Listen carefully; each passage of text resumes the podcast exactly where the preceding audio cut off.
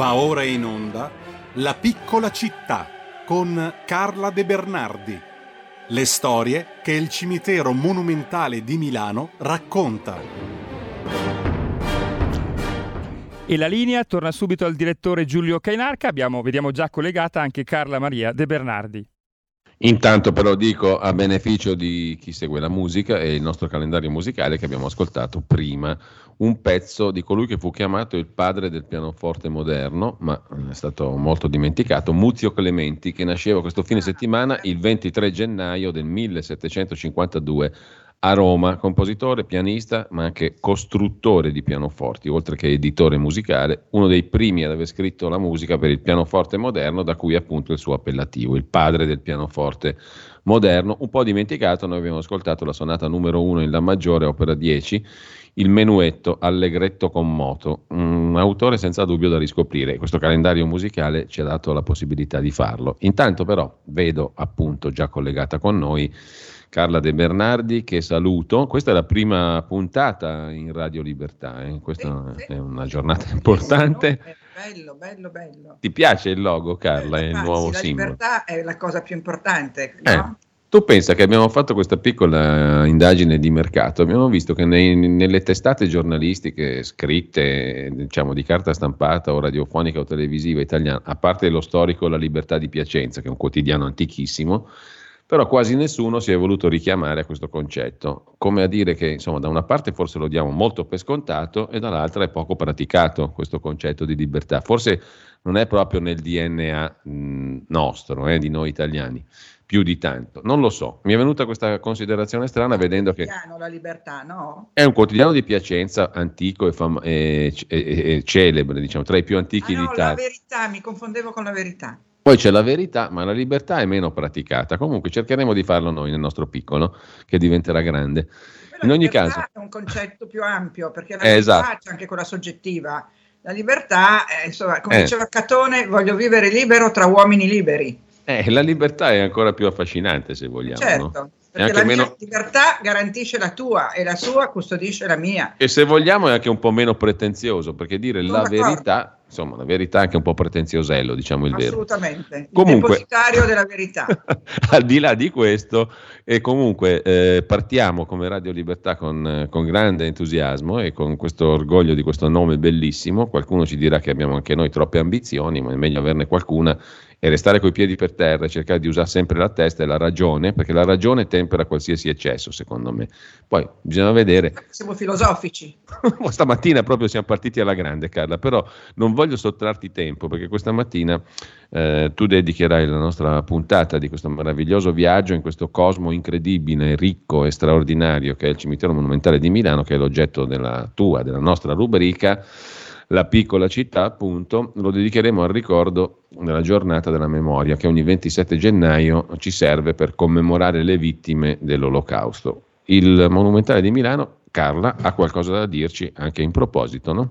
Sicuramente. Allora, a proposito di libertà, parliamo proprio di un periodo della storia dove la libertà è stata negata a, a- praticamente a tutti e ehm, i campi di concentramento con i loro eh, fili spinati, recinti e forni erano veramente la negazione della libertà.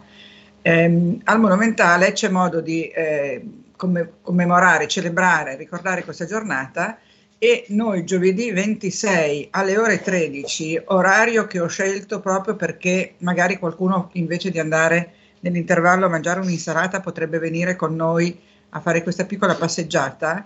Giovedì 26 alle 13 facciamo un piccolo giro che comprende alcuni monumenti molto simbolici e ehm, ricorderemo par- delle vittime in particolare, eh, perché a Milano ci sono due importanti mausolei, il mausoleo delle 847 vittime milanesi nei campi di concentramento, 846 milanesi più Mafalda di Savoia, forse ve ne ho già parlato un'altra volta, però adesso non mi dilungo, Mafalda morì a Buchenwald ehm, ed è stata messa, è scritta nelle lastre che ricordano gli, otto- gli altri 846 per volere proprio dei familiari di questi.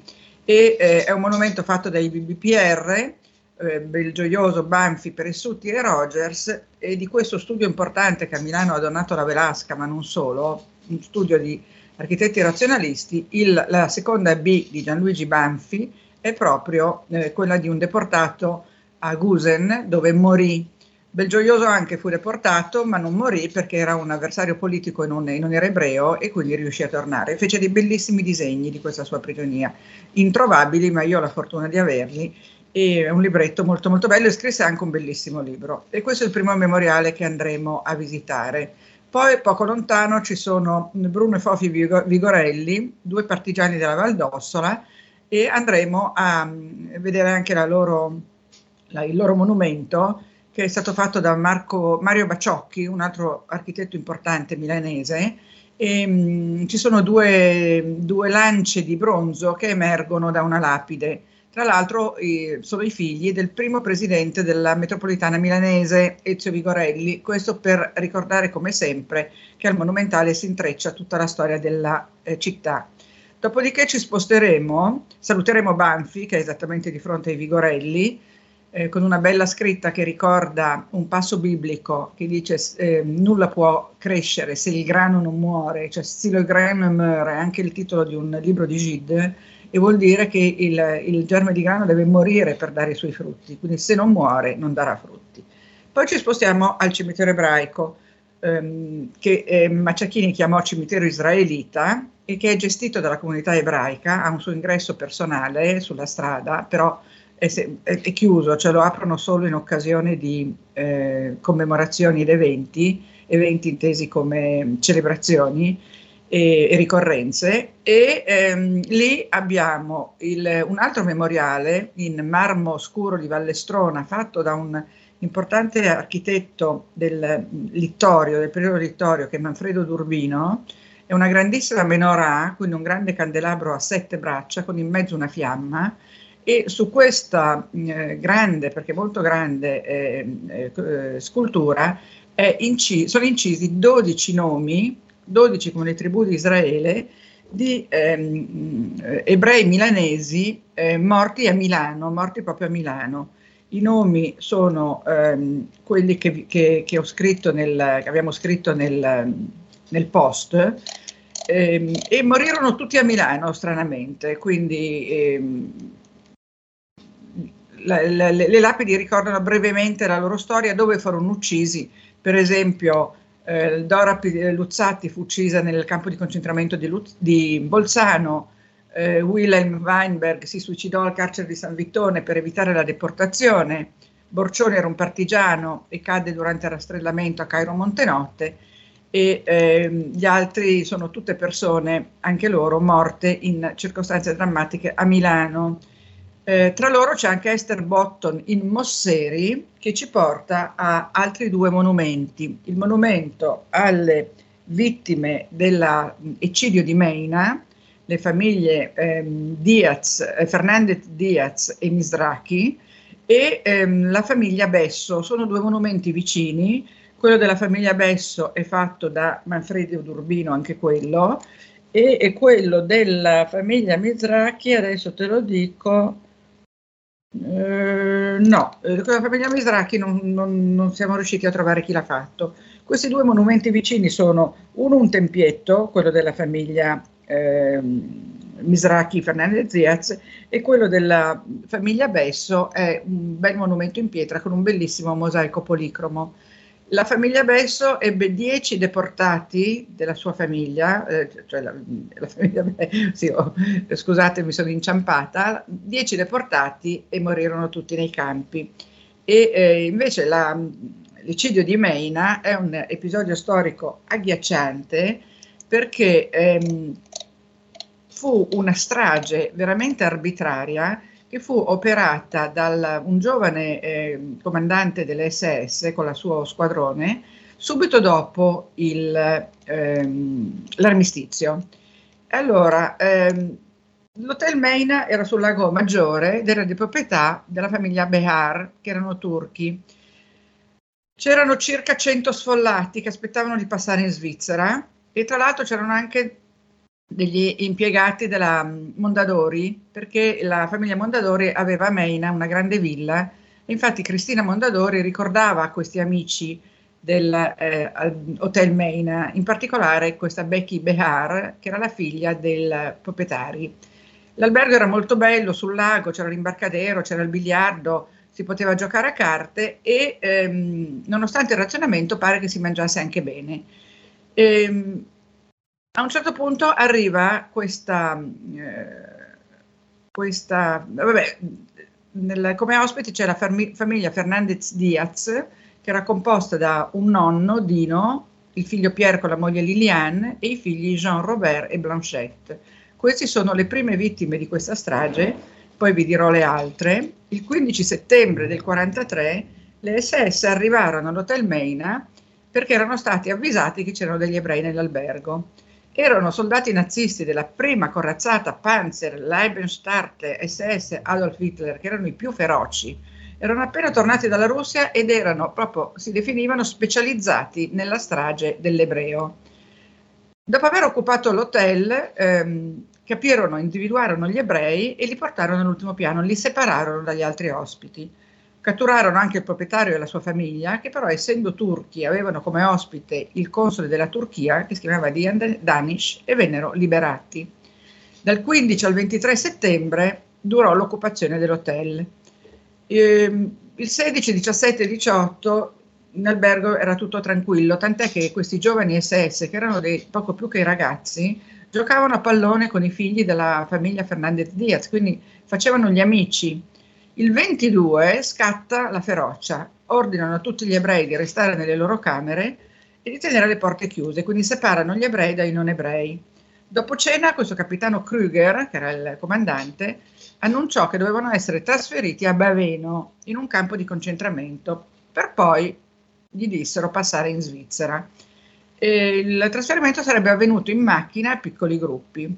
Gli ospiti dovevano restare isolati nelle loro stanze. Allora, i primi quattro a essere prelevati furono i due Mosseri, la Esther Mosseri è quella ricordata nel mausoleo eh, del memoriale del, del, cimitero ebraico, e poi eh, il marito Marco e altri due, Lotte Fröhlich e Vitale Cori. Vitale Cori era un dipendente di Bear che aveva un negozio di antiquariato a Milano.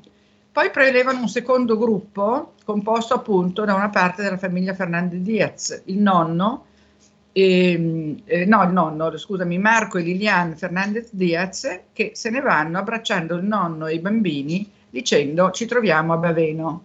Poi vengono prelevati gli altri, Valeri Torres, Vittorio Ain Pompas, Daniele Modiano, eccetera.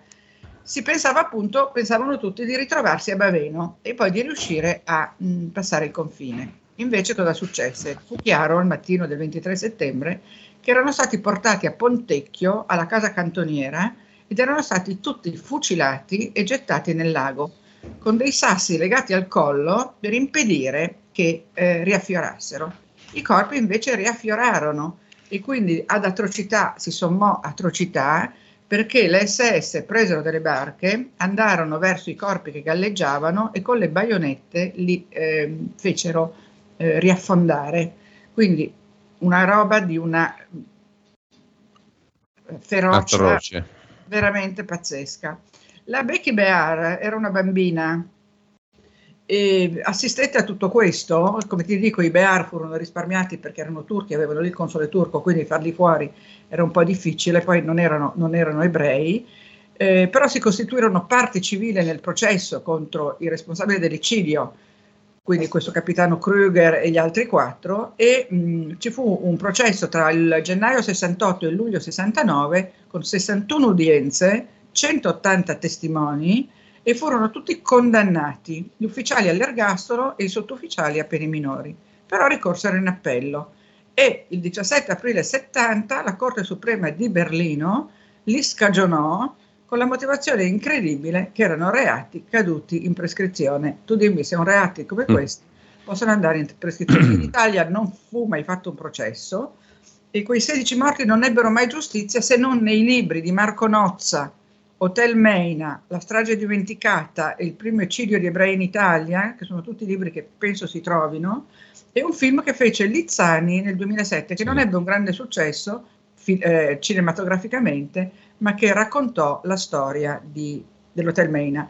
Rebecca Bear, appunto detta Becky, scrisse un diario e poi passò la sua vita nelle scuole a raccontare l'orrore della, eh, dell'olocausto.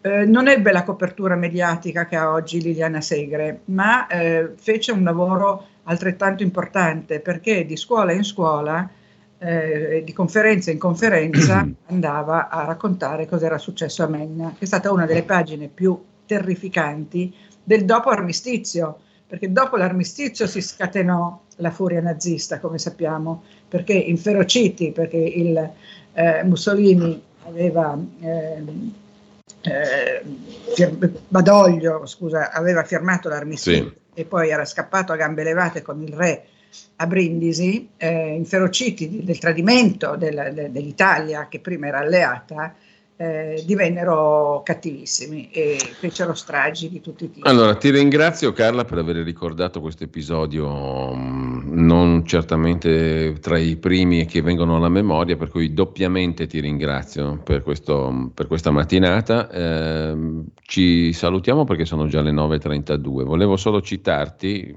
cosa dalla segna stampa di stamani, una pagina sul Corriere della Sera di stamani nel dorso lombardo, capolavori a cielo aperto, parla proprio del cimitero monumentale, parla anche con la direttrice Giovanna Colace uh-huh. e parla di alcune passeggiate che non sono soltanto quelle che fai tu, ma quelle del, con i volontari del servizio civile in particolare. Eh, e comunque in ogni caso c'è un bell'articolo sui capolavori eh, a cielo lo aperto. Lo leggerò al bar, perché il giornale lo leggo al bar. Eh, sai chi firma l'articolo per caso? Te lo dico subito perché l'articolo è firmato da Chiara Vanzetto. Ah, Chiara Vanzetto, sì, certo, la conosco. Sì, sì, perché i volontari del servizio civile accompagnano in passeggiate eh, gratuite, questo lo, lo, preciso, quindi sono passeggiate non con le guide turistiche che, eh, come sai, hanno un costo e neanche con noi che chiediamo volo- offerte volontarie per sostenere l'associazione, quelle del comune invece sono gratuite, è un servizio che fornisce il cimitero.